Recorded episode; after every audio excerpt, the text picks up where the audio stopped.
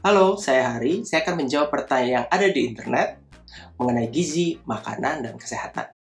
Pertanyaannya adalah apa sebenarnya tanaman penghasil karbohidrat yang paling efisien dan mempunyai nilai gizi terbaik di dunia? Kalau saya ditanya secara personal, jawaban saya adalah tidak ada makanan di dunia ini yang paling baik. Yang ada adalah kita perlu mengkombinasi dan mengenali bagaimana bahan makanan diolah, lalu kemudian disajikan. Tentu, kalau kita bicara soal uh, glycemic index misalnya, indeks glikemik seberapa cepat suatu bahan makanan bisa meningkatkan gula darah, akan ada tingkatannya ada makanan yang cukup cepat meningkatkan gula darah seperti roti, lalu nasi misalnya, tetapi ada yang cepat, cukup lambat, ya misalnya jenis umbi-umbian. Kalau kita menggunakan parameter itu, maka indeks glikemik dari singkong misalnya itu bisa dikatakan lebih baik daripada nasi. Tetapi apakah kemudian membuat singkong adalah makanan terbaik dunia? Jawabannya adalah belum tentu dan saya tidak sekali lagi tidak percaya ada makanan yang paling baik. Yang adalah kita perlu mengolah dengan hati-hati, menggunakan pilihan bahan makanan yang berkualitas. Dalam arti, kualitas itu kita jaga prosesnya agar tidak terlalu tinggi atau tidak terlalu banyak mengalami pengolahan.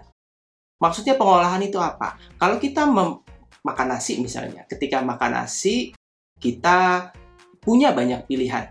Ada pilihan nasi yang pulen banget yang hmm, apa yang sangat uh, manis atau yang bentuknya putih banget atau kita bisa memilih jenis nasi yang lebih sedikit proses pengolahannya. Karena kita menyebutnya dengan whole grain. Jadi nasi itu masih agak kecoklatan dan ini kualitasnya jadi, jadi lebih baik daripada nasi biasa atau nasi yang pulen banget istilahnya.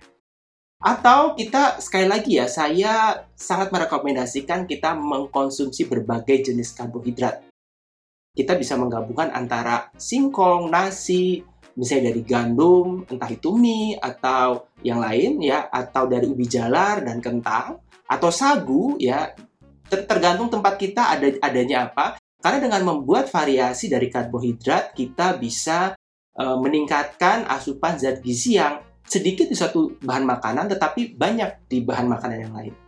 Perlu diingat bahwa makanan, bahan makanan apa pun itu tidak hanya datang sebagai uh, satu zat gizi aja. Misalnya nasi, nasi itu sih nggak cuma karbo loh.